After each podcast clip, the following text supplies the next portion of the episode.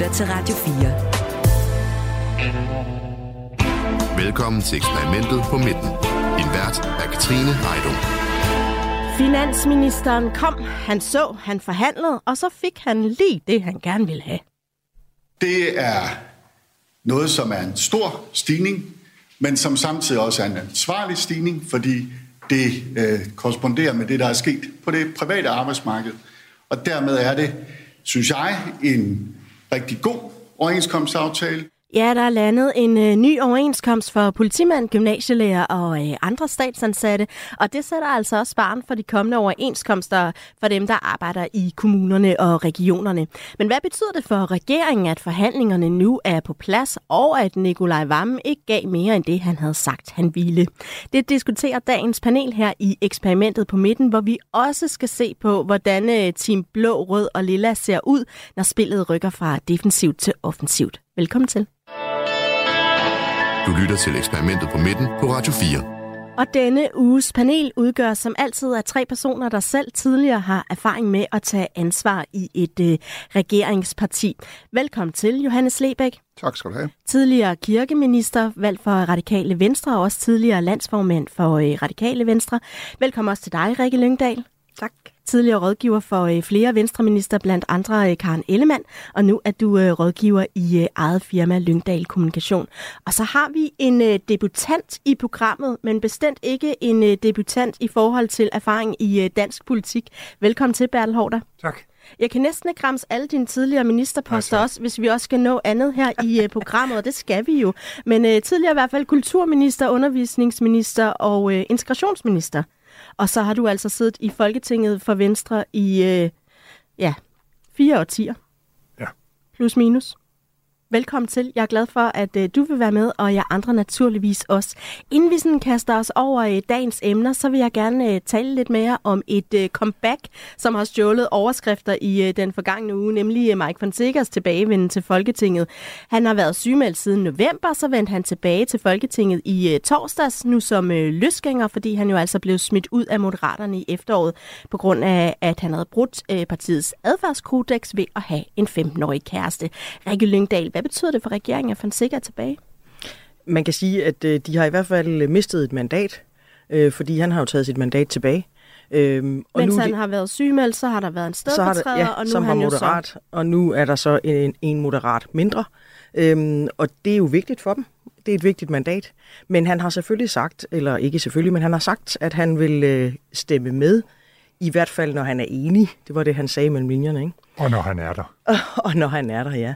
Øhm, så, så der er ingen tvivl om, at øh, hele den sag og den foregående med Jon Steffensen og andre, det presser dem, fordi de er jo øh, kun lige på nippet med et flertal nu.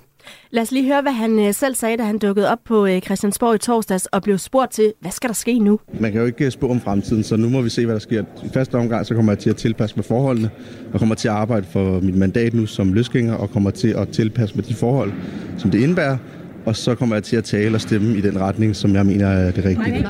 Og det var det, du lige sagde, ja. Rikke ja. Lyngdal, i den retning, jeg nu mener er det rigtige. Og så kan man sige, hvad, hvad er det så for en uh, retning på det tidspunkt? Uh, Johannes Lebæk, tror du, de sidder sådan og ærger sig lidt i uh, regeringen over at uh, have mistet uh, et mandat i form af Fonsecas mandat? Jamen, det tror jeg det er helt sikkert, de gør. Det giver jo større usikkerhed. Fordi et af, hvad han siger, i den af, hvad han så kan finde på at gøre. Altså selv, selv hedderkronede medlemmer af partier har jo væltet regeringer, når, når de fik lyst til det. Så selvfølgelig er det et problem for, for, for partiet. Og det synligheden er man ikke øh, indstillet på at lave en aftale med ham, som man, man har gjort med Jon Steffensen. Men han er ligesom, for en sikker ligesom blevet frosset ud, kan man sige. Til trods for, øh, ja, det kan man, man kan altså diskutere. Jeg bryder mig heller ikke om øh, den affære, han har, eller den, den, den alliance, han har med en ung, ung kvinde. Men man må sige, at, øh, at han er virkelig blevet frosset ud, og, og vil, der er jo til synligheden ingen, der tør overhovedet røre ham øh, ved ham på nogen måder.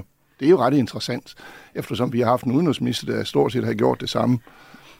Altså, regeringen har jo stadigvæk øh, ikke et flertal imod sig i hvert fald, men efter at øh, Fonseca så er tilbage som løsgænger, så er det jo altså det, det mindste mulige mandat, man sidder på med de her øh, 87 mandater uden de, de nordlandiske. Og man kan sige, det er jo lidt på grund af moderaterne i hvert fald i form af, at øh, først var det Jon Steffensen, som du lige nævner, Johan Lebæk, og så er det altså Mike Fonseca, som øh, har forladt øh, øh, Moderaterne og dermed også regeringen. Øh, Bertel Hårder, hvordan tror du sådan de mere rutinerede regeringspartier, Socialdemokratiet og Venstre, kigger på det her? Jeg er ikke sikker på, at de er så bekymrede. Dels har han jo også sagt, at han nok ikke vil stemme imod regeringen. Og dels, når man ser på afstemningerne, så har der været lidt luft mellem regeringen og oppositionen. Og så er regeringen jo i øvrigt slået ind på at lave brede flertal. Det er jo meget sjældent, de kører helt alene.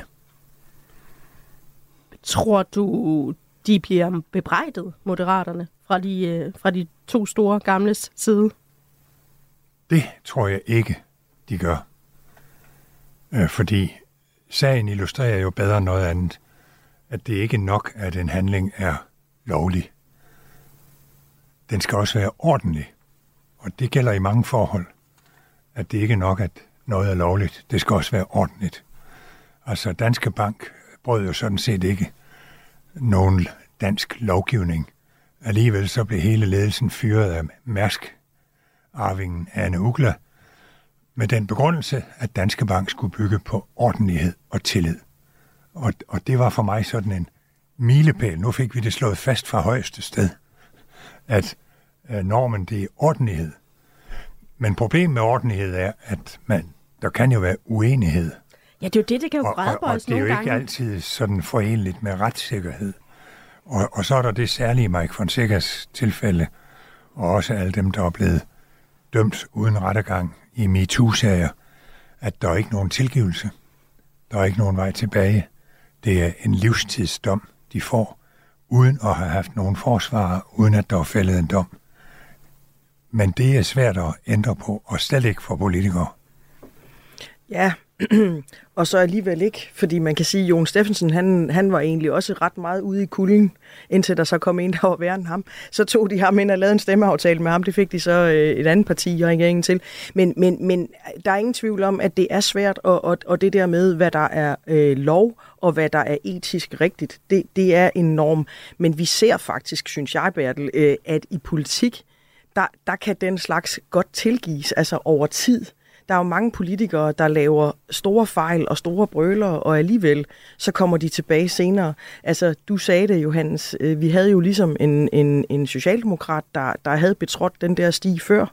Oven i købet, øh, kan man sige, uden at de fortsat er sammen eller noget. Øh, og ham trak man sådan set tilbage fra Europaparlamentet for at gøre ham til minister i en regering. Så på det tidspunkt var det så ikke moralsk forkert, åbenbart. Og nu siger Bertel lige det her med, at, øh, at det, der er så stor en maven, trods alt, og man øh, går op i at lave de her brede forlig. Men tror du alligevel, øh, Rikke Lyngdal, at vi kommer til at se en forskel i den måde, som regeringen går til det parlamentariske arbejde på nu her, hvor man jo altså lige har øh, lidt, lidt mindre maven at gøre godt med? Nej, der tror jeg, at Bertel har ret i det, han siger. Altså, at de, de, enhver siddende regering i Danmark arbejder på at få store flertal. Øh, og det har vi også historie for, og det gør man jo også i langt de fleste afstemninger. Er det jo sådan noget, er det, nu må I rette mig, men det er sådan noget 80-90 procent, ja, der stemmer med på alle de store forlig, og det, og det har vi heldigvis, heldigvis tradition for i Danmark, fordi det er også det, der giver sådan en rimelig stabilitet. Det, jeg tror gør det mere usikkert, det er, at når vi har en flertalsregering, så har vi jo også en opposition, som er mere låst, øh, og vi har en regering, som kan køre mere selv, og også køre hen over en opposition. Øhm, og når der så når de benytter sig af den mulighed, og der så kommer en mulighed for oppositionen senere til at slå tilbage, så er deres lyst måske ikke blevet mindre af det. Jamen, jeg vil bare gerne tilføje, jeg er helt enig med, med Bertel i, at begrebet ordentlighed er vigtigt for mennesker i det hele taget, og for omgang med hinanden. Men jeg kunne godt samtidig ønske mig, at politikere var lidt mere dæmpet over for med det samme at fare ud og forholde sig til ordentlighed, når vi tager, til også når de samtidig ikke kan forholde sig til retsprincipperne. Det synes jeg, vi har set nogle eksempler på her på det sidste. Nordic hvor, Waste. Ja, det, det, det er blandt andet Nordic Waste, jeg også tænker på. Jeg tænker også på en enkelt, der er også en enkelt opslag i dag, hvor en, hvor en konservativ politiker kommer med en meget firkantet kommentar til den sag, ulykkelige sag dernede i Borup, som der heller ikke er noget retsstatspolitisk øh, i.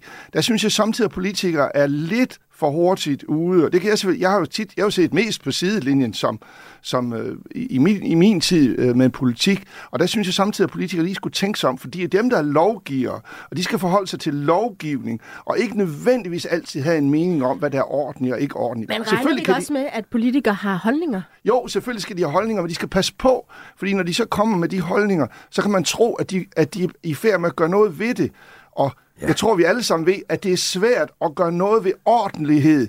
Ordentlighed er jo noget med den, det enkelte persons øh, måde at agere på, og det kan du altså ikke altid lovgive om. Og der giver politikere det indtryk af, nu taler vi mod en eller anden ting, der er sket i det offentlige. Det vil vi så lovgive mod, og det kan de så ikke alligevel. Ja, der er et interessant paradoks, fordi det der med ordentlighed, og når man går ind og i talsætter det, det er, at det bliver faktisk ofte populistisk fordi ja. det går så hurtigt, og man gør det for at promovere sig selv. Så det der skisma, der ligger imellem populisme og ordentlighed, som i sidste ende kan ende med, at vi skal til at lave lovgivninger på områder, vi slet ikke burde. Fordi nu har de malet sig op i en krog, for alle har stået og råbt og råbt og råbt, og i populismens tegn råbt højere og højere, og så til sidst, så må man gøre noget. Det, det er det værste ved det, fordi selvfølgelig er, er det godt, der er ordentlighed, men jeg er helt enig med det, I begge to siger i, at det nogle gange går for stærkt. Og du har ret i, at man gør det for at promovere sig ja. selv. Og det er det, der gør det ulækkert. Og gør, at man bliver træt af politik. Ja, og uigennemtænkt. Det er, når man træder på andre for selv at komme frem. Og jeg havde det altså utrolig dårligt med de ministre, der stod der og sagde, at nu skulle de sandelig gøre noget. Nu er vi ved Nordic Race. Over for og, den der milliardær. Der er intet, de kan gøre. Altså sådan er lovgivningen. Og hvis de vil lave lovgivning, sådan at man, hvis man køber aktier, så hæfter med sin formue, så, så bliver der ikke mange aktie. Nej, vi kommer heller ikke tilbage. til at få nogen, noget og, erhvervsliv. Og der bliver ikke nye virksomheder. Ej. Det er fuldstændig vanvittigt, ja. det vidste de godt. Alligevel siger de det. Debatten er øh, allerede i gang her i øh, studiet. Du er altså også velkommen til at komme med øh, input eller spørgsmål på sms'en. Det kan du som altid gøre på 1424. Du lytter til Radio 4 træt, men øh, til synlædende tilfreds, så kunne øh, finansminister Nikolaj Vammen søndag eftermiddag præsentere, at nu er der landet en øh, overenskomst for de statsansatte. Det er alt sammen sket inden for en øh, samlet økonomisk ramme på 8,8 procent.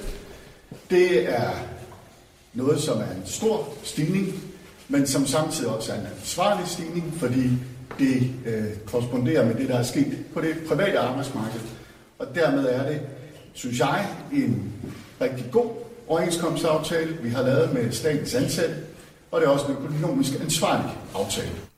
Bertel Hårder, har Nikolaj Vammen grund til at være glad og tilfreds for den her overenskomstaftale, han fik landet? Ja, selvfølgelig. Øh, fred på arbejdsmarkedet og fred med de ansatte, de offentlige ansattes organisationer, er af stor værdi for en finansminister. Men det hele er jo, er jo varm luft, fordi der er jo en mekanisme, som gør, at offentligt ansatte følger med de private ansatte, og kommer de til at løbe forud for de private ansatte, så bliver de trukket tilbage. Så jeg håber, at de har brugt tiden på at snakke om alle mulige andre ting, for de der 8,8, det var der ikke meget, de kunne gøre ved. Det, det er jo simpelthen skønnet for, hvor meget der vil være i den private sektor. Ja, fordi aftalen den har den her økonomiske ramme på 8,8 procent, som du siger, og det var jo altså det, som Nikolaj Vammen, inden han gik i gang med forhandlingerne, ja. øh, sagde, det er det, jeg kommer til at gå efter. I kommer ikke til at få mere end det. Så var der alligevel nogle af de statsansattes forhandlere, der sagde, ah, vi vil godt op på øh, den anden side 10 procent, vi vil godt på noget tocifret. Øhm, Rikke Lyngdal, hvad betyder det sådan for regeringen, at de landede der, hvor de gjorde sig, øh, hvor, hvor øh, Vammen havde sat barn? Altså, man kan sige, det er da godt arbejde af Vammen, det må man sige. Og, og, og, øh, og at gå ud og sige, hvad man vil have inden en forhandling, og så ind med det. Det er så, også så, har du, så, så har du, ja, og så har du jo ret, Bertel, så kan man diskutere, hvor meget forhandling der har været. Øh, men det har der naturligvis, og jeg er sikker på, at de synes, de har fået noget godt i forhold til øh, en større frihed i indretningen af deres arbejdsmarked, som i det hele taget jo er, er noget, der bliver talt mere og mere om. Øh, men ej, jeg må da bare rose, det er da flot klaret af Vammen, det er det da. Og det er jo også lidt en komedie over for medlemmerne. Ja, det er Så det. medlemmerne skal jo føle, at de får noget for deres ja. kontingent. Ja. Og derfor gør deres formænd det er jo til noget meget større og mere usædvanligt, end det faktisk og, er. Og, og, og altså, nu har jeg godt nok, og så må I sparke mig over benen, hvis I kan nå de korte ben, altså været bortrejst øh, øh, i den sidste uges tid, men, men så meget dækning har der ikke været af det. Har der det? op til. Altså, jeg, jeg har opdaget det, fordi jeg bor lige ved siden af KL, så jeg har set, der har stået nogen og demonstreret hen i, i, i ensomhed hen foran KL øh, igennem nogle uger, men, men, men ellers synes jeg ikke, vi har haft sådan en enorm dækning af, at, øh, at der var en stor kamp i gang. Øh, Kunne regeringen godt have brugt det? Nå, det var så ikke nødvendigt. Men styrker det regeringen, øh, Johannes Lebeck, at, øh, at finansministeren øh, så fik det, som han øh, og regeringen gik efter, også selvom man kan sige, at måske godt kunne have skrevet manuskriptet på forhånd, fordi man bliver nødt til at følge udviklingen for de privatansatte også? Det, det, ja, det mener jeg virkelig gør det. Jeg har også registreret, at det er der altså ikke, der er ikke ret meget snak om det her, til trods for, som jeg forstår det, at det, det er begyndelsen til en langt, mere, langt flere overenskomster, mm. for nu tager hele det kommunale og det regionale område fat. Der har så været nogle andre ting inde med de der forhandlinger omkring lønløft til nogle forskellige grupper. Jo, det er altså en rigtig varmen, vil jeg sige, den her. Altså det, det er det, det, det, den kommer ind i hans, øh, hans plusliste øh, som en meget dygtig finansminister, der er i stand til det. Og du må ikke spørge en radikal, om man synes, det er godt, at man kommer ud af nogle forhandlinger, uden der har været uro og kampe om det. Det er det, det vi elsker allerhøjst som radikale. Det er, at, at vi kan klare tingene stille og roligt ved et, ved et forhandlingsbord, og så går man ud bagefter, og så er alle til synligheden tilfreds. Du kan ikke få en bedre radikal løsning, og her er der altså en socialdemokrat, der har gjort det. Men hvad betyder det for varmen så, tror du? Fordi nu sagde du lige, at det, det er, det, den er god på hans konto. Ja, nu ser jeg jo en masse spekulationer om, at hans, øh, hans statsminister kan finde på noget, og der diskuterer man jo meget, hvor, hvem er nummer to i partiet og sådan noget. Og det er jo klart, at varmen han, han klarer sig godt i den her regering lige for tiden. Det må man sige. Og så er han eminent til at sige noget, uden at sige noget. Hvor, hvor, altså, hvad, hvad mener du med det, Bertel Jo, jeg tror, man kan spille alt det, som han har sagt i den her anledning og så finde ud af, at han i virkeligheden ingenting siger. Han siger i hvert fald ikke noget, som enhver ikke kunne sige sig selv. Men det er han meget dygtig til. Og, og Paul Slytter var jo også fantastisk til at, at sige almindeligheder på en måde, så man troede, han sagde noget. Men Bertel, det er der nu mange politikere ud over dig. Det er en stor som kan, kunst. Jeg, jeg ved, at øh, det gør du heldigvis ikke. Jeg tror ikke, jeg selv er god til det, men jeg, jeg men kender er, nogen, er det, der er det. Er det en god egenskab at have som politiker, at man kan øh, sige noget, der lyder klogt, uden at der i virkeligheden er noget indhold i det? Det må man sige. Og så skal man være i stand til at gentage det i det uendelige. Helst på nye måder. Hvis vi lige kan vende tilbage til øh, overenskomsten, så da man lavede den her trepartsaftale i virkeligheden i december måned, der fik man jo øh, sagt, at man ville smide nogle penge afsted efter, det var blandt andet sygeplejersker og socioassistenter, altså der fik man sat nogle øh, faggrupper på det her løfte, man havde øh, lavet om at give et lø- lønløft, og den aftale, man så lavede, den skulle jo så også udmyndtes i de her overenskomstaftaler, altså øh, blandt andet i forhold til at kigge på noget rekruttering, altså det var jo en af de grunde til at sikre det her lønløft, det er fordi der mangler hænder, og man vil have rekruttering. Øhm, hvor vigtigt bliver regeringsmål om at for eksempel få flere sygeplejersker og sosuer, er rent faktisk at få det opfyldt med det her. Hvor vigtigt bliver det for SVM-regeringen at lykkes med det, Rik Lyngdal? Jamen det bliver vigtigt, men det, men det er det jo hver gang. Det er vigtigt hver gang, man laver de aftaler. Og, og hver gang handler det jo så om, hvor meget røgslør man kan lægge ud efterfølgende, når det ikke bliver til noget. Altså hvis vi skal tage fat i den aftale, overenskomstaftale, der lige er lavet nu, så blev der afsat 50 millioner øh, øh, til dem, der havde udsatte job, og 11 millioner til de lavestlønnede. Det, det er altså ikke ret mange penge.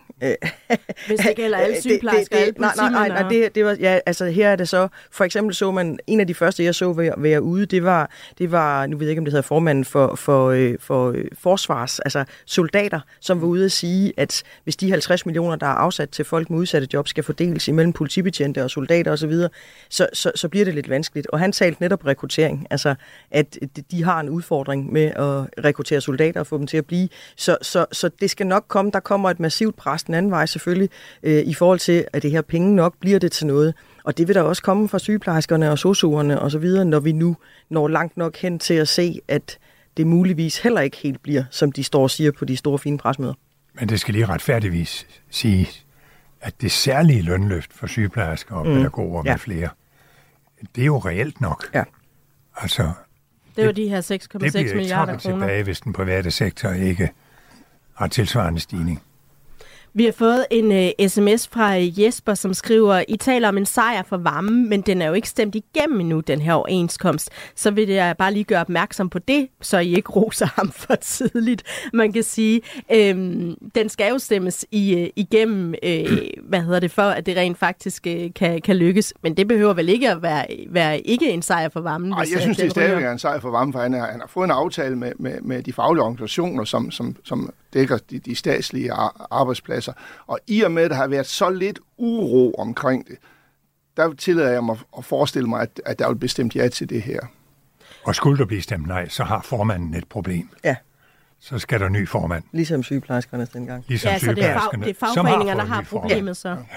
Ja. Øh, det er jo, øh, som vi også lige var inde for, det er jo, det er jo et øh, startskud, når man lander den her overenskomst for de statsansatte, så er det også et startskud i forhold til at lande en overenskomst for kommunalansatte og for regionalansatte, og det forventer man jo altså også kommer inden for den nærmeste fremtid. Men der er jo de her overenskomstforhandlinger øh, hvert andet år. Øh, Rikke Lyngdal, betyder det noget særligt for regeringen lige nu, det her med, det kan godt være, det var en stille sejr, men det er trods alt en sejr. Jeg tror, at regeringen, som alle regeringer, tager alle de sejre med øh, under Vesten, de kan få. Så, så øh, at sige, at det ikke betyder noget, det vil ikke være rigtigt. Det gør det da. Øhm, det gør det da. Og efter det her resultat jo så blev meldt ud, så, så kommer der jo også nogle pip på det trods alt. Og, øh, og noget af det, som man har sagt fra fagforeningernes side, det er, at de er faktisk tilfredse. Også selvom de kom med det der krav om at komme på den anden side af et tocifret tal, og ikke på de der 8,8, som de landede på. Men man kan jo også sige, at regeringen har haft en periode efter Stor Bededag, hvor de måske har haft det lidt stramt med, med dele af fagbevægelsen, eller også er det omvendt, at fagbevægelsen har haft det lidt stramt med dem. Øhm, Bertel Hårder, tror du, det her resultat for overenskomst har nogen betydning for den relation? Det er jeg ikke sikker på. Jeg har hele tiden tvivlet på, om Stor Bededag ville få langvarige konsekvenser for forholdet til organisationerne. Altså, der rumles, og Lisette Rigsgaard, hun ville have folkeafstemning og så videre, og det blev jo faktisk et nederlag, både for hende og for fagbevægelsen. Men er det regeringen eller fagforeningerne, der står tilbage som sejr her i det her? Eller er det en falsk modsætning, jeg sætter op? Det, det er altid en sejr for regeringen, når ting bliver sat på plads. At så sejren har været nem, det ændrer ikke ved, at det er en sejr, og, og Nikolaj Vammen sover bedre, når han har fået det her i hus. Der var jo på et tidspunkt øh, i forhold til, jeg tror det var trepartsforhandlingerne, eller så var det finansloven, øh, en, øh, en historie om, at øh, så kørte han fra øh, de her forhandlinger, Nikolaj Vammen, og hørte noget særlig musik, som, øh, som ligesom skulle være sådan en, en sejrs øh, nummer, han valgte at sætte på. Tror du, han har hørt den også øh, ved det her? Øh, den her Jamen, jeg tror, han har, han har været tilfreds. Det har været en god dag på kontoret. Det, det har det, og, og det jeg tror det er meget rigtigt, som Rikke siger, det har, det har ikke været ret meget pres omkring det. Det er, der har ikke engang været billeder i, i den avis, jeg læser mest. Det er bare været sådan en, en lang øh, klumme, at nu er det på plads, og så kan vi tage næste skridt. Og nu siger du, der ikke har været så meget pres i det, og man kan sige, hele det her område med overenskomstforhandlinger, jeg ved ikke, hvordan I har det, men I har selvfølgelig øh, måske siddet mere med det, men jeg synes det er lidt indviklet nogle gange lige at forstå, hvad der er op og ned. Det vil jeg altså ikke sige mig fri for. Men tror I, der stemmer i det? Uha. jeg, har det, jeg har det jo... Øh lidt ligesom dig, altså øh, der er selvfølgelig stemmer i det, når der er ballade i det. Altså når det er store, kæmpe øh, problemer, vi skal have løst med det. Dengang, hvor det handlede om sygeplejersker og sosuer, hvor det får et helt andet, øh, øh, et helt andet fokus, så er der selvfølgelig stemmer i det. Og det er ikke for at sige, at der ikke er stemmer i det her, men, men man kan jo også godt nogle gange måle øh, vægten af stemmeinteressen i, hvor meget dækning det får. Altså, der, der er samtidig stemmer i det. Jeg kan fortælle lærerkonflikten tilbage ja. for en 6-7 år siden. Der kan jeg godt sige dig, at de radikale venstre, de ved godt, hvad der skete, uh, i og med, at de var med i det forlig. Det kostede også meget, uh, fordi da vi havde jo, vi har, som måske nogen ved, en del skolelærer, der har stemt på os, og det gik virkelig galt dengang. Uh, det, det, var, det var skrækkeligt, det der skete der. Uh, og uh, og uh, vi, vi sad selv i regering og så videre. Og det var så ikke kun en overenskomst. Det var, det var en masse andre ting oven i en overenskomst, der blev blandet sammen i en stor pærevælling, hvor en hel gruppe, en hel faggruppe følte, at de blev, de blev presset for hårdt, både økonomisk, men også på deres arbejdsvilkår. Og, og, og det, det tror jeg koster stemmer, men sådan en almindelig overenskomst her, hvor statens ansatte Øh, Øh, der er nogen, der er utilfredse, og der er nogen, der er tilfredse. Altså, akademikerne, de, de siger, okay, så har vi lidt flere penge med 8,8 procent, og der er nogen, der synes, vi, vi får stadigvæk lidt for lidt. Men, men, men jeg tror generelt, så, så er det ikke noget, der, der ændrer stemmer, sådan en almindelig overenskomst. Men når de helt specielle situationer, som også den næv, Rikke nævner, der, der kan det godt koste stemmer og, og, og partiflytninger. Og så hvis man kigger på det her, øh, er det så en, øh, en rød, en blå eller en, en lilla overenskomst? Ingen af delene. Altså, Jeg tror ikke, der er ret mange jeg kan finansminister. farve på den. Jeg, tr- jeg tror ikke, der er ret mange finansminister, der ikke gerne Den- vil have en overenskomst, der ikke koster staten for mange penge. Jeg vil kalde den meleret. Vi, vi lader den stå ved øh, meleret, og så skal vi jo altså øh, gøre plads til øh, nyheder nu her. På den anden side af nyhederne, der skal vi øh, se på højdepunkter og lang, lavpunkter, så skal vi også snakke om øh, uenighed. Du lytter til Radio 4. Velkommen til eksperimentet på midten. En vært er Katrine Heidung. Og med mig til at se nærmere på øh, SVM-regeringen og samarbejdet på midten, der er dagens panel, der alle selv har tidligere erfaring med regeringssamarbejde. Det er Johannes Lebæk, det er Bertel Hårder, og det er Rikke Lyngdal. Og øh, nu skal vi se nærmere på, hvordan det er gået for regeringspartierne i øh, løbet af den seneste uges tid. Det er befrielsens øjeblik, og det er jo altså der, hvor vi øh, kigger på, eller I nævner et eksempel hver især i forhold til, hvor øh, regeringsprojektet er gået op i en højere enhed, og hvis vi ikke kan svinge os helt derop, så bare hvor det er gået ikke så ringe endda. Rikke Lyngdal, vil du ikke have lov at begynde? Jo. jo, det vil jeg gerne. Øhm, der er lige blevet lanceret, øh, og det er noget, de har talt om længe, øhm, det her med, at vi skal donere vores organer per automatik. Det var i hvert fald, jeg ved ikke, om jeg vil kalde det et befrielsens øjeblik, men det er i hvert fald en ting, de er meget enige om. Man kunne se, det var partilederne, der var ude og, og øh, fortælle om det her er det to-tre dage siden, øh, at nu ejer staten vores krop, og vi skal aktivt sige Sådan nej. tror jeg ikke, de ville have formuleret det selv, Rikke Lyngdal. Nej, nej. Men tingene skal jo sættes lidt på spidsen. Øhm, der er ingen tvivl om, at den dækning, det har fået, har været rigtig, rigtig god for dem, og vi har haft masser af historier, der viser, hvorfor det er fornuftigt, at mange flere af os bør donere vores organer. Øhm, så der er i hvert fald en samlet flok, de har kunne, eller en samlet, øh, et samlet emne, de har kunne stå sammen om her. Så det er altså regeringens, øh, hvad hedder sådan noget, træenighed i at gå ud og sige, at øh, i stedet for at tilmelde sig organdonation, så skal man øh, aktivt fremmelde sig i stedet for. Ja, man kan se, altså når det er partilederne, der går ud og, og, og lancerer på den måde, så plejer det gerne at være, fordi det er en vindersag. Johannes Lebæk, hvad har været dit Jamen, befrielsens jeg, jeg er sådan set så kedelig, at, at jeg, jeg må vende tilbage til varmen. Altså, det er overenskomsten. Hvis jeg skal se sådan... Jeg, jeg, og det er måske også, fordi jeg, jeg, jeg er lidt mere luren selv over for det, hele den der organdiskussion. Men jeg erkender, at øh, i regeringen har man åbenbart enighed om det. Så er det til gengæld folk i opposition, der ligger tæt på i hvert fald et af regeringspartierne, som går meget hårdt ud imod det. Så, så, så på den måde kan man måske godt kalde det en succes for regeringen her, noget de har kunnet stå sammen om, som der nok også er et, et, et vis folkeligt flertal for. Bertel Hårder, hvad har været dit øh, befrielsens øjeblik i øh, løbet af den seneste uges tid? Det har været hele snakken om øh, frisættelse. Altså det med at øh, skabe bedre plejehjem ved at overlade noget mere til ledelsen og til medarbejderne og give de ældre et frit valg i langt højere grad. Er det det ser liberale ud- hjerte, der gør, at det, det har været en befrielse for dig at Ja, høre? jeg har jo altid talt for det, også for friplejehjem og fribørnehaver og så videre i lighed med friskoler. Og nu ser det samme ud til, at det bliver til noget. Og på det punkt har Socialdemokraterne jo altså forvandlet sig. Og der tror jeg egentlig, at Mette Frederiksen personligt har spillet en rolle. Og jeg så også øh, Rasmus Stoklund, kunne hjælpe med, Som er Socialdemokratiets er politiske deres ordfører politiske for tiden. ordfører. Ja. så ham sige, at folkeskolen kunne lære noget af de frie skoler. Det har jeg aldrig hørt før. Aldrig før. Og, og, og når han går ud og siger det, så er det altså fordi, de er ved at indøve en ny melodi, at nu er alt det private ikke nødvendigvis noget, man skal bekæmpe. Altså slut med dem og os. Private og foreninger og øh, selvejende institutioner er lige så gode velfærdsinstitutioner som dem, der er styret af kommuner og stat. Det er efter min mening den eneste vej til en øh, bedre velfærdsstat, som er til at finansiere. Og tror du også, at det er positivt for SVM-samarbejdet, at det er noget, man har kunnet melde ud? Det er jeg helt sikker på. Og det er jo ikke bare Venstre, det er også, det er også Moderaterne. Og nu har Socialdemokraterne, i stedet for at lade sig slæbe med, så har de til synlædende øh, taget under vingerne. Og jeg kan jo også huske, at Mette Frederiksen pludselig hyldede mesterlæreren. Mesterlæreren, som Socialdemokraterne i hele min undervisningsministertid har bekæmpet med Mette Frederiksen i spidsen.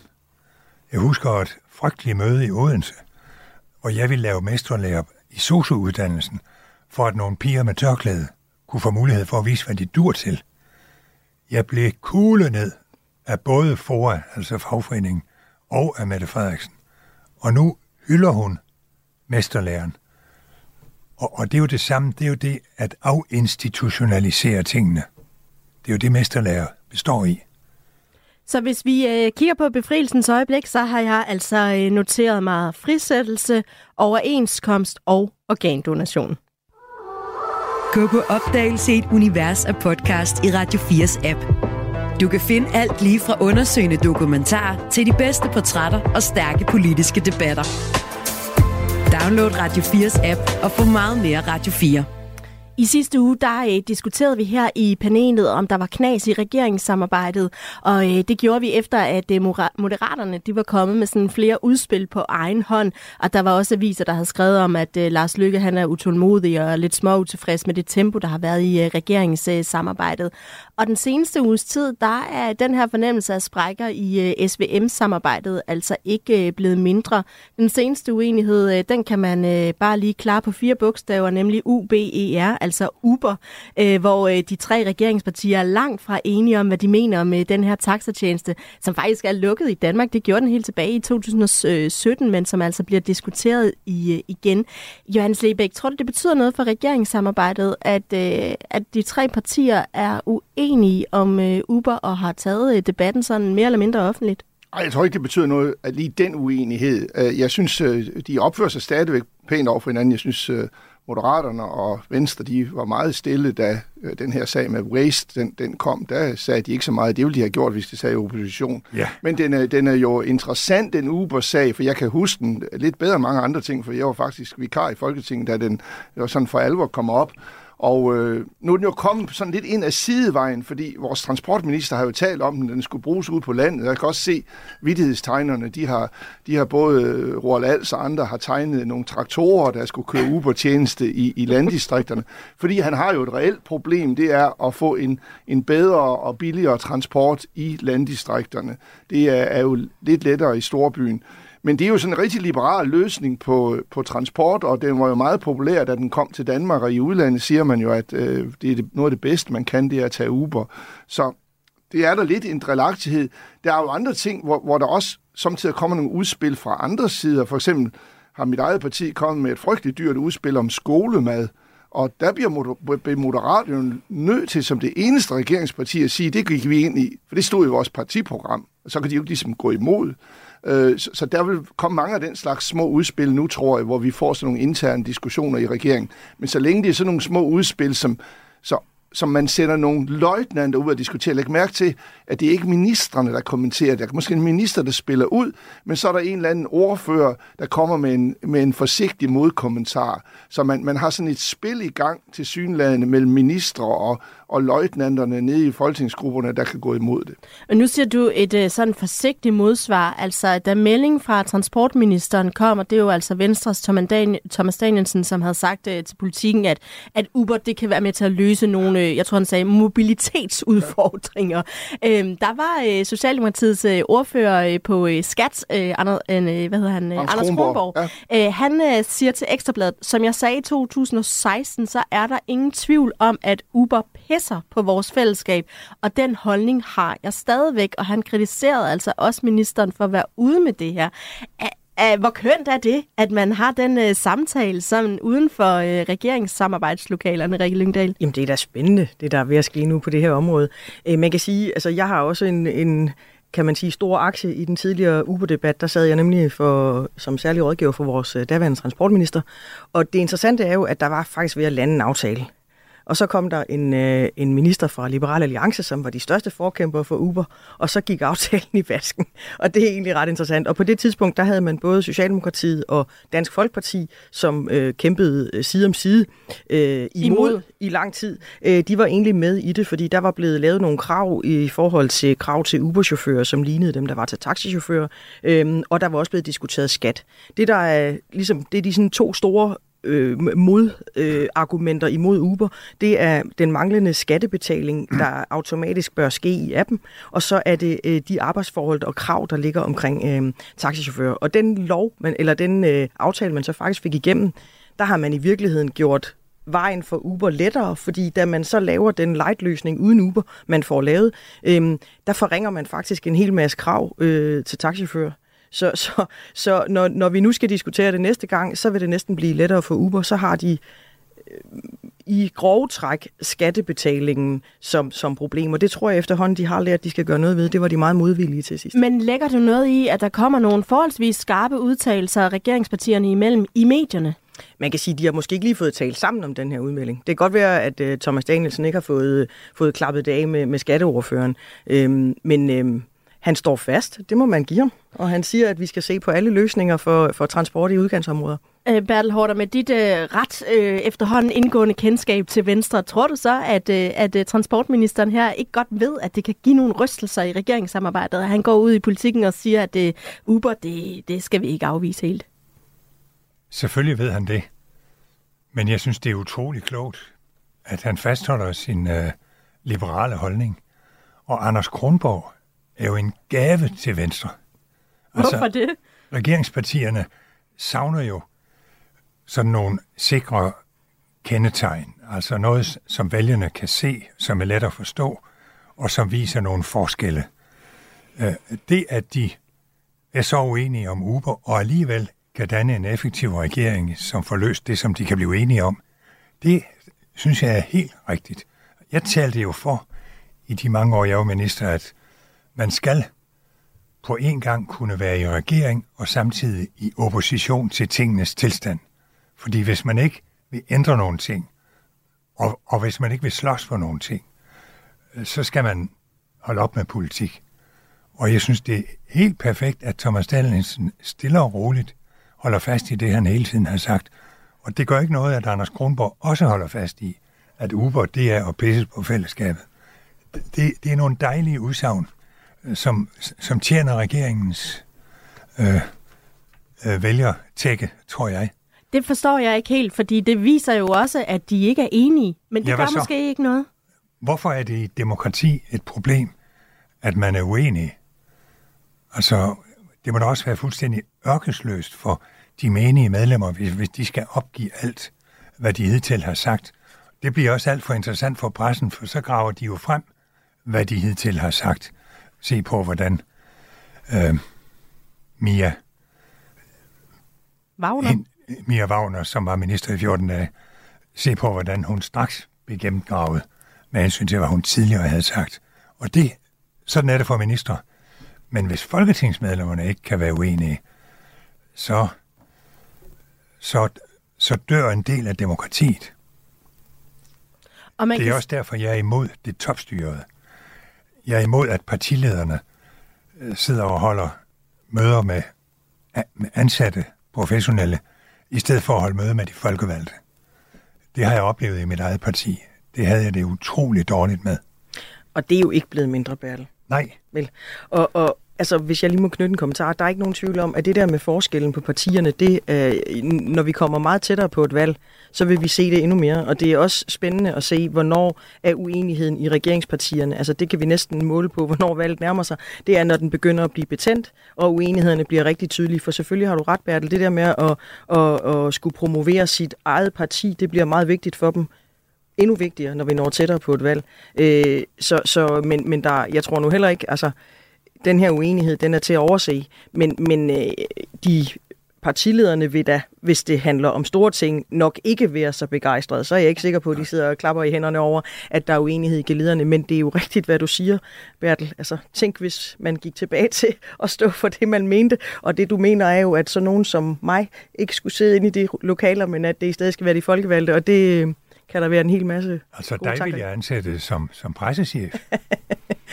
Fordi sådan nogen skal man jo have. Ja. Så inden det udvikler sig til en jobsamtale, det her. Man kan sige, at regeringen er jo altså også blevet beskyldt lidt for at have været for defensiv. Øh, blandt andet, altså, der er jo der var flere i hvert fald kommentatorer, der har sagt, at efter Stå Bededag-balladen, øh, øhm, så blev regeringen måske sådan en lille smule, trak sig lidt tilbage, blev en lille smule nervøs, øh, var lidt for defensiv, har siddet på sine hænder, været bange for sin egen skygge.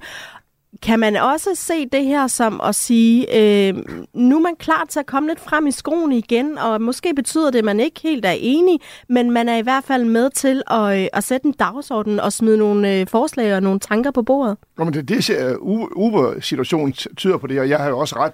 Øh, Anders Kronborg er, og med al respekt for ham, så er han løjtnant. Øh, det, det er jo trods alt ikke en anden minister, der sagde det, fordi minister må ikke sige noget, der de ikke er sikre på, at de har står inden for hele regeringen. Fordi så, for så får man øh, øh, statsministeren i, i, i telefonen. Men, øh, men jeg vil sige, jo, det er da klart, at øh, regeringen skal spille ud med noget mere. Jeg lader også mærke til, at øh, det der udspil, jeg omtalte før med, med mad til skolerne, som er et godt udspil, det er bare frygteligt dyrt. Det går stort set alle jo, vil jo ind for, hvis vi havde de 3 milliarder om året, så tror jeg, at alle ville synes, det var dejligt, at der var skolemad i, i, i Danmark. Øh, Men, men der- der var det også interessant, at der var det som ministeren, der trods alt skød det radikale forslag ned, for han kan selvfølgelig til enhver tid skyde et radikalt forslag ind, og så var det en forsigtig ordfører fra Moderaterne, der sagde, åh oh ja, men det var faktisk noget, vi også havde i vores partiprogram. Så der er, der er sådan et spil i gang, at det, der er nogle forskellige aktører, der kan gå ind i de der forslag, der popper op, og så er det som det, øh, det vi tidligere har talt om, den der organdonation øh, øh, eksempel, også hele det der DNA-register, øh, vi også kommer til at diskutere, der kan regeringen så gå all in og sige, her er to områder, vi gerne vil, øh, vil, vil gå ind samlet på øh, øh, til, i, i de to tilfælde, fordi der ved man, at der er så bred opbakning til det. Men nu talte du om før, øh, Rikke Lyngdal, at øh, når vi nærmer os et valg på et eller andet tidspunkt, så vil vi nok se endnu mere det her, hvor man ligesom positionerer sig i, i sit partis ret, og ikke som en del af et øh, regeringssamarbejde. Men hvor går grænsen så mellem at, øh, at stadigvæk skulle fungere som et samarbejde, og også må stå ved sit eget parti? Jamen, det kommer an på, hvor tæt vi er på et valg, og det kommer an på, hvor stor sagen er. Altså, hvor, hvor, hvor, hvor meget et kardinalpunkt det er for det enkelte parti. Og, og jeg kan sådan set sagtens følge dem, der siger, at, øh, at det har virket, om ikke boglamt, så i hvert fald øh, sammenhold for sammenholds skyld. Og det tror jeg også, vi kommer til at se i en lang tid endnu.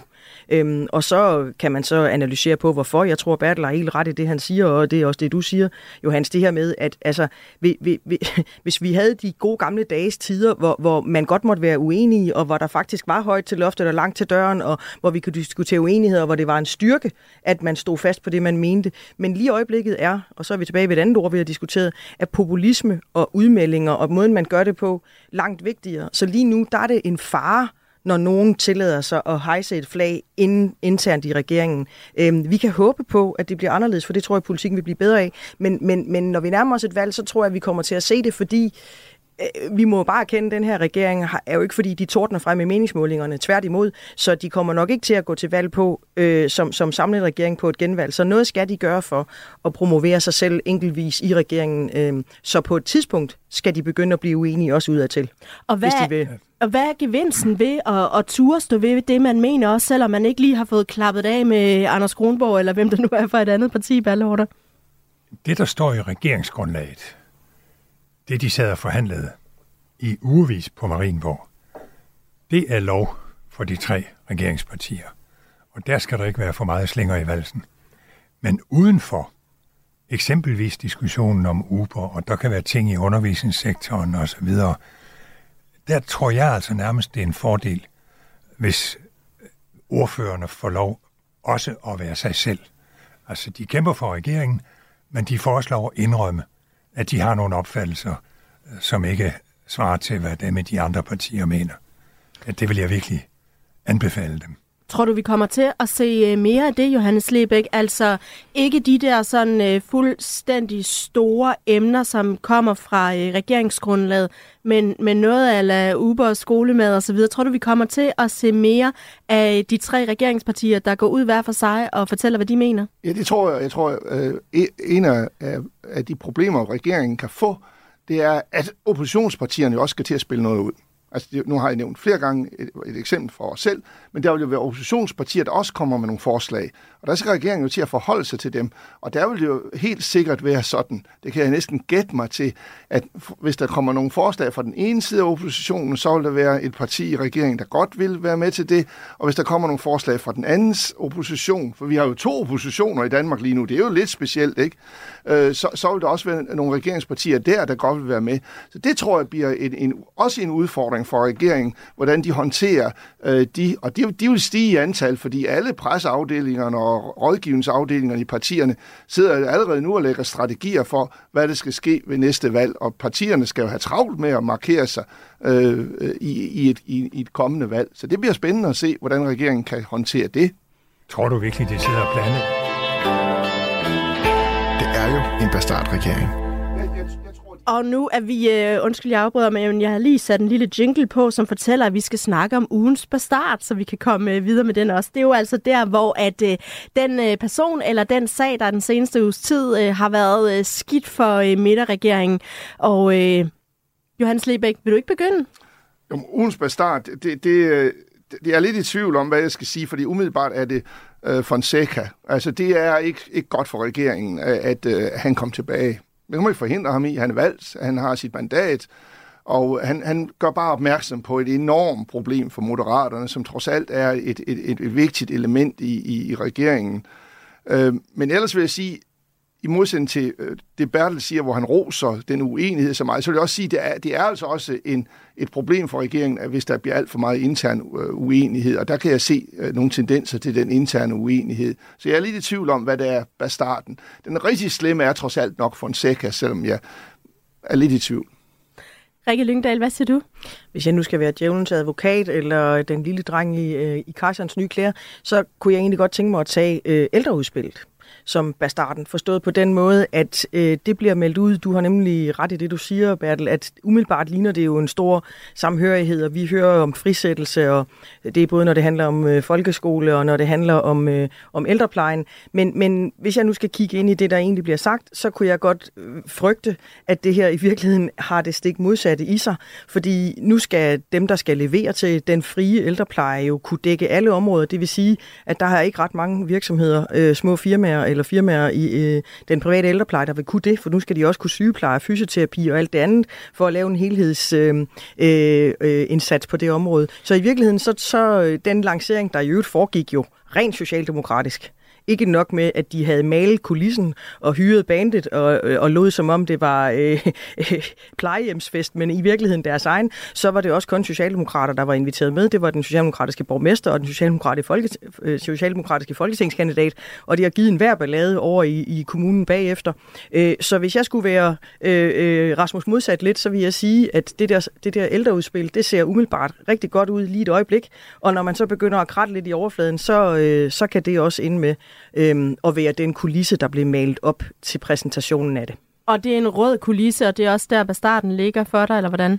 Nej, altså det er jo rigtigt nok, hvad Bertel siger. Umiddelbart har de jo lavet en, øh, hvis vi skal blive i det, en, hvad sagde du før, en øh, meleret kulisse, ja. som, som, som ligner, at, øh, at det rummer det hele. Men, men hvis man så kratter lidt i tapetet, så tror jeg, det er rødt nede bagved, øhm, og, og i virkeligheden måske bare stillstand ligesom det hele tiden har været. Nu har vi lavet en kæmpe, et kæmpe opråb om, at nu vil vi gøre en hel masse ved det her, ligesom alle de andre regeringer, der før den her har gjort. Øhm, og jeg har rimelig meget erfaring med ældrepleje. Jeg har en gammel far og en mor der, så jeg har haft meget med det at gøre i 10 år. Jeg mangler i hvert fald at se en masse forbedringer, og jeg er ikke sikker på, at de kommer ved det her. Bertel Hårder, hvad har været din bastard i ugens løb? Jeg tror, Rikke har meget ret i det, hun siger. Også fordi behovene er så uendelige inden for ældreplejeområdet. Men min bastard, det er, når det gælder udtalelser, så tror jeg, at Mette Frederiksens og Magnus Heunickes udtalelser om ham der Østergaard i Nordic Waste, Nordic Waste ja. det tror jeg vil forfølge og forfølge og forfølge. Og Peter Hummelgaard. Fordi, og Peter Hummelgaard. Mm. Det er det bedste eksempel på populisme, og på at man siger, at det skal vi gøre noget ved, selvom man ved, at man ikke kan gøre noget ved det, uden at gøre ubodelig skade på på initiativkraften i det danske samfund. Så, må, må jeg... men, men der er også en anden sag, som jeg håber, der bliver fokus på. Den skal vi lige have kort så. Ja, det er det der med, at nu skal alle indvandrere ud at arbejde. Og kunne hjælpe mig, om ikke man har lavet et oplæg, som koster 170 millioner kroner. Det koster altså penge at få folk ud at arbejde. Og man regner med, at det giver 300 job. Det er en falit erklæring. Det må kunne gøres bedre. Og jeg så til min sorg kommunernes formand og 3F-formanden skrev fælles indlæg, hvor de gik imod det der. Det var frygteligt at læse. Det er godt, at der er så mange bastarder. Vi skulle have tre, og nu kom vi op på fem i virkeligheden, så det er noteret altså med flere øh, udgaver af ugens bastard. Du lytter til Radio 4. Og vi skal lige binde sløjfe på øh, dagens program her til sidst, hvor I øh, hver især skal fortælle mig, hvem I synes har gjort det bedst eller fået mest ud af regeringssamarbejdet i løbet af den seneste uges tid. Altså er det en, øh, et rødt, et blåt eller et lilla part, øh, point, øh, I vil dele ud. Hvad siger du, Berlhorter?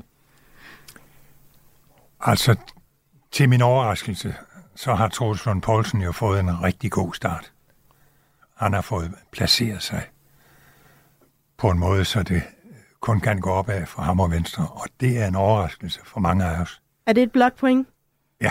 Hvad siger du, øh, Rikke Lyngdal? Jeg laver sådan en Rasmus modsat igen. Jeg laver et, øh, et, et moderaterne eller et eks-moderaterne point, og det giver jeg til Fonseca, som kun har fået 550 personlige stemmer eller noget, og har en plads i Folketinget, og det er så samtidig et minuspoint til moderaterne, må man sige. Men for ham som enkelt person. Så altså et øh, moderat point? Til Mike Fonseca. Det bliver nødt til at øh, notere som en moderat point. Så kort her til sidst, Johannes Jamen, jeg, jeg, jeg, hvor også, du jeg, henne? jeg vil give et minuspoint til Moderaterne. Jamen, det kan man ikke. Og, og, og jeg har også et problem, fordi Socialdemokraterne... Det skal være meget kort, Jamen, for vi får et ved at slutte. Varmen får et point af mig, men øh, jeg indrømmer, at de der tre minister, der står og taler i en lærgrav, de er lige ved at trække øh, ben væk under varmen. Og så når jeg lige at opsummere 15 point til øh, Socialdemokratiet, 4 til Venstre og 2 til Moderaterne. Tak, fordi I alle tre var med i dag. Johannes Lebæk, Rikke Lyngdal og Bertel Hårder. Det var, øh, hvad vi nåede her i dagens udgave af Eksperimentet på midten. Jeg er tilbage om en uges tid. Jeg hedder Du har lyttet til en podcast fra Radio 4. Find flere episoder i vores app, eller der, hvor du lytter til podcast.